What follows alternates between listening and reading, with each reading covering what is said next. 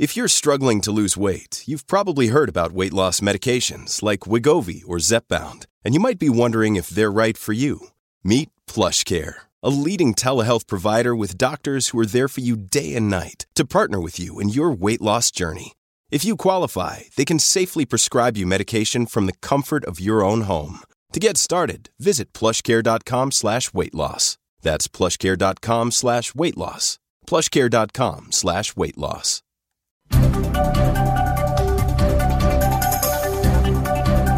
With your coronavirus update, I'm Jim Watkins.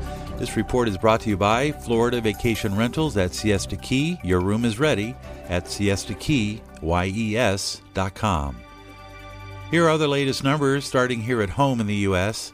Deaths in the U.S. on one day slightly down, but still leading the world with 1,289. Where is the activity in the United States? You guessed it, it remains Texas, Florida, and California continue to lead with the number of COVID related deaths. Texas reported 201. Florida yesterday reported 153. That's down slightly. California reported 143 deaths from COVID related illness, also down slightly. Arizona was up with 104 deaths reported on Wednesday, and Mississippi was down slightly with 57. New cases up nationally for a third straight day with 44,637 new cases. Deaths at 1289 in one day, slightly lower than the day previous. Globally, new case counts are up for a third day to 274,000 new cases around the world. Daily deaths up slightly to 6,340 people in one day dying from COVID related illness around the world. The U.S., India, and Brazil still lead the pack with over 1,000 deaths reported, respectively, each on Wednesday. In the news, the Justice Department on Wednesday sent letters to the governors of New York, and three other Democratic led states seeking data on whether they violated federal law by ordering public nursing homes to accept recovering COVID 19 patients from hospitals, actions that have been criticized for potentially fueling the spread of the virus. Prosecutors said the fact finding letters, also sent to New Jersey, Pennsylvania, and Michigan, were aimed at determining whether the orders, quote, may have resulted in the deaths of thousands of elderly nursing home residents, end quote. France's prime minister announced Thursday the face mask will become compulsory throughout Paris. Jean Castex said 19 departments have been added to a map with red zones. 21 of France's 94 departments are now considered red zones.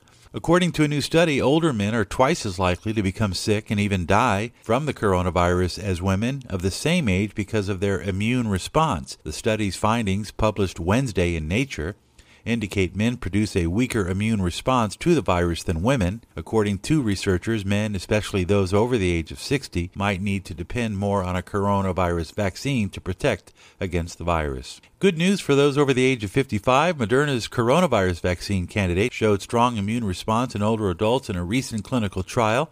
Two months after receiving the vaccine, 20 study participants had higher antibody levels than people recovering from COVID 19. Previous early trials of the would be vaccine showed equally promising results for a younger population. According to Politico, Moderna presented the research findings to the CDC in a meeting on Wednesday. And total uh, numbers globally at this hour 24.3 million people having contracted coronavirus since January.